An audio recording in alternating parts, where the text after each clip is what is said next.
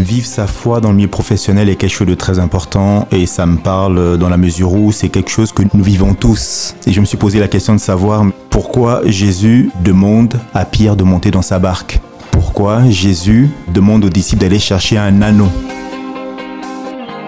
si Jésus utilise la barque de Pierre, pour moi c'est un peu la vision de mon travail. Le Seigneur a besoin de monter dans ma barque afin de parler, de donner la vie. On est des outils du Seigneur là où on est parce que justement le Seigneur est esprit et il a besoin des pieds, des mains, des yeux, d'une bouche, des oreilles et pour pouvoir donc euh, toucher les gens euh, qui sont autour de nous.